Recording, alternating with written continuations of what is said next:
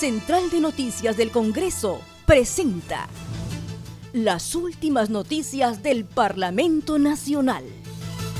Una producción de la Oficina de Comunicaciones.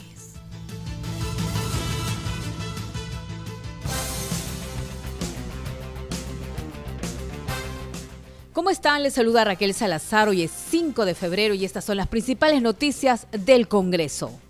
El coordinador del Grupo de Trabajo del Decreto Urgencia 017-2019, que establece medidas para la cobertura universal de salud, Héctor Becerril, expuso ante los miembros de la Comisión Permanente los aspectos no contemplados en la norma.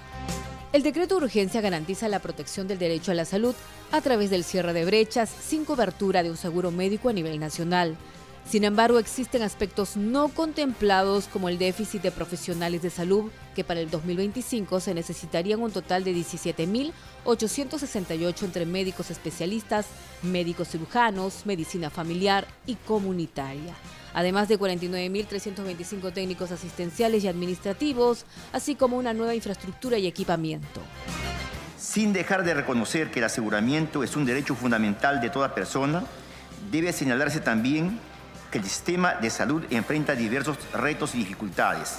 Es evidente que a mayor número de afiliados a través del CIS se requiere mayor financiamiento que permita atender los problemas estructurales del sistema de salud, como son recursos humanos, materiales, infraestructura, operaciones, etc. De acuerdo con la información proporcionada por el mismo Ministerio de Salud a la Comisión de Salud y Población en este importante elemento de la cadena del servicio asistencial existen y se proyectan déficit. La brecha de profesionales de la salud en el Ministerio y Gobiernos regionales en establecimiento de salud 1, 2 y tercer nivel al año 2020 es de déficit de médicos cirujanos, medicina familiar y comunitaria, 4.907, y déficit de médicos especialistas, 7.784, que para el año 2025 el déficit de médicos sea de 17.858. Esto es grave teniendo en consideración que no se está haciendo absolutamente nada para mejorar eh, la capacitación, las especialidades de estos médicos. Al contrario, se están cerrando universidades que brindaban estos, estas eh, posibilidades tanto de, formación de médicos como también de médicos especialistas. Y aún más también, como ustedes saben, el presupuesto a salud ha sido recortado. El informe concluye que supera el análisis de control en el marco de las disposiciones constitucionales y legales. Recomienda al próximo Parlamento retomar el debate de los aspectos no contemplados en la norma para fortalecer la actuación de las redes integradas de salud. El decreto de urgencia 017-2019 supera el análisis de control a cargo de la Comisión Permanente del Congreso de la República en el marco de las disposiciones constitucionales y legales señaladas en el presente informe.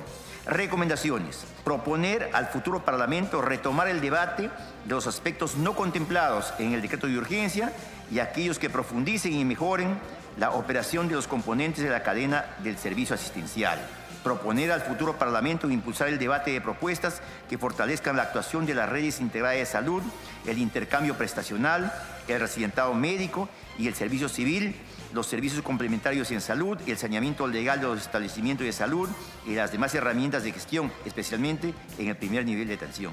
Recomendar al Poder Ejecutivo garantizar los recursos presupuestales y la supervisión de las operaciones de las instituciones públicas involucradas en el aseguramiento universal de salud a fin de posibilitar que la extensión de la cobertura dispuesta por el decreto de urgencia pueda desarrollarse con normalidad y sobre todo sin afectar el nivel de las actuales atenciones, los cuales deben ser mejoradas en cuanto a su calidad y oportunidad.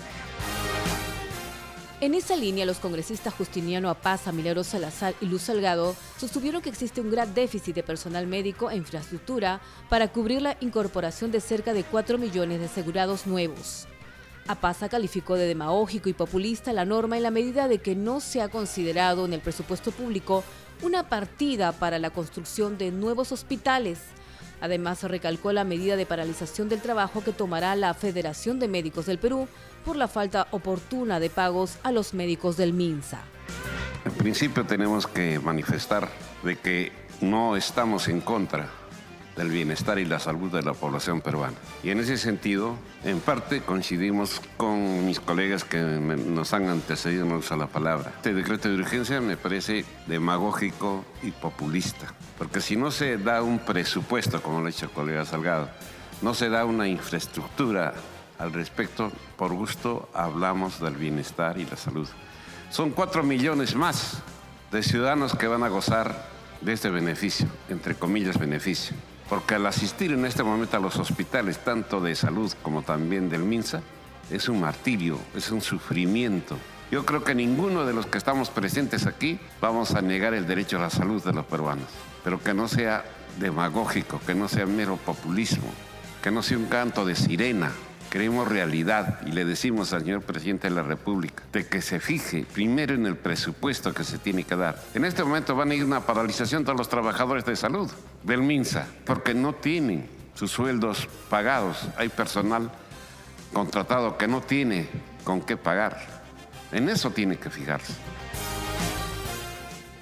La congresista Milagrosa Lazar calificó de un saludo a la bandera la medida tomada por el Poder Ejecutivo sostuvo que antes de ampliar el número de asegurados, se tuvo que mejorar y ampliar la infraestructura de hospitales y el número de personal profesional en la salud para cumplir con una atención de calidad. Sin embargo, para la legisladora, el Ejecutivo tomó el camino equivocado. Este DU es un saludo a la bandera, presidente. Este, este, es un saludo a la bandera. Y el presupuesto supuestamente para eh, dar una cobertura universal no se ha incrementado porque tiene que estar en un, en un, en un 6% del PBI. Entonces, ¿de qué estamos hablando? Y paralelamente se supone que tienen que trabajar la parte de los medicamentos genéricos, pero esto, este, este DU de los medicamentos genéricos recién va a dar, vamos a tener una atención y vamos a garantizar, entre comillas, para que el ciudadano tenga el medicamento de acá a un año o año y medio. Entonces, ¿de qué articulación estamos hablando para mejorar el sistema de salud cuando el sistema de salud no se mejora con un decreto? El sistema, si yo quiero garantizar una mejor atención de calidad al ciudadano, lo primero que tendría que empezar es por la infraestructura. Y paralelo a eso tendría que empezar por fortalecer y potenciar el recurso humano. Y después ya puedo decir, pues, bueno, ya tengo la infraestructura, ya tengo el recurso humano, ya tengo los especialistas. ¿No es así? Entonces, ahora sí puedo abrir mi puerta para atender a todos los demás ciudadanos que no tienen la atención. Pero acá no, hacen todo lo contrario. Primero digo, vengan todos, pero ¿dónde te atiendo? En el segundo piso, en el techo. Si no tenemos infraestructura, ¿qué recursos humanos? Si le estamos prohibiendo que haga, doble atención, y eso es la doble percepción.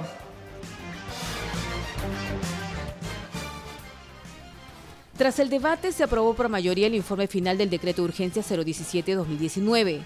Asimismo, la Comisión Permanente aprobó tres informes más de decretos de urgencia. En otras noticias, sesionó el grupo de trabajo del decreto de urgencia 011-2020 que modifica el decreto legislativo que aprueba la ley marco de la gestión y prestación de los servicios de saneamiento.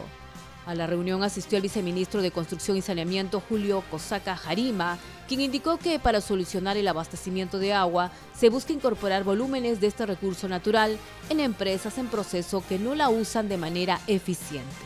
¿Qué es lo que buscamos nosotros? Lo que nosotros buscamos para poder solucionar el tema del abastecimiento de agua eh, en este presente DU, ¿qué me refiero? Que una empresa, si bien eh, utiliza el agua para eh, su proceso productivo, hay cierta cantidad que es una cantidad muy importante de agua que se rechaza porque ya se utilizó y no se utiliza para otro proceso productivo. Esa infraestructura, ese volumen de agua que se desecha por parte de, de las empresas puede ser rápidamente utilizado por estas empresas con un mejoramiento, con una ampliación de alguna planta y que tranquilamente podríamos utilizar todo ese volumen y toda esa infraestructura para poder conectarla dentro de las redes y poder tener un servicio eh, en, el momento utilizando esta infraestructura que tranquilamente se puede eh, llegar a un acuerdo con estas empresas para poder tener este abastecimiento del de, eh, servicio de agua y también el tratamiento de aguas residuales.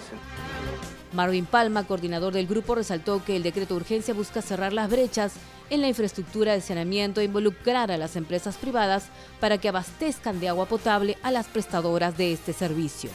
Expresó que la norma busca coordinar con el Ministerio de Educación para que los colegios concienticen sobre lo primordial de este recurso natural. Es que ellos buscan cerrar las brechas que hay en, esta, en estas infraestructuras de saneamiento. Eh, buscan involucrar a entes privados eh, para que puedan abastecer a las empresas prestadoras de servicio con, eh, con el agua potable, este insumo que es muy importante para el, para el desarrollo de la, de la sociedad. no se busca eh, la prestación de los privados directo a la ciudadanía, sino que en base a un control, eh, regularización, fiscalización de una EPS puedan eh, ser abastecidos por entes privados con, este insumo.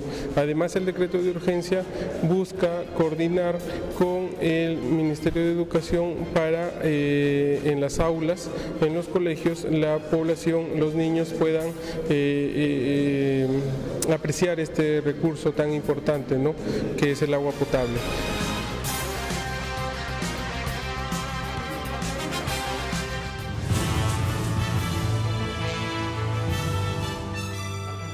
Central de Noticias del Congreso presentó las últimas noticias del Parlamento Nacional. Una producción de la Oficina de Comunicaciones. Los invitamos a visitar nuestras redes sociales y sitio web www.congreso.gov.pe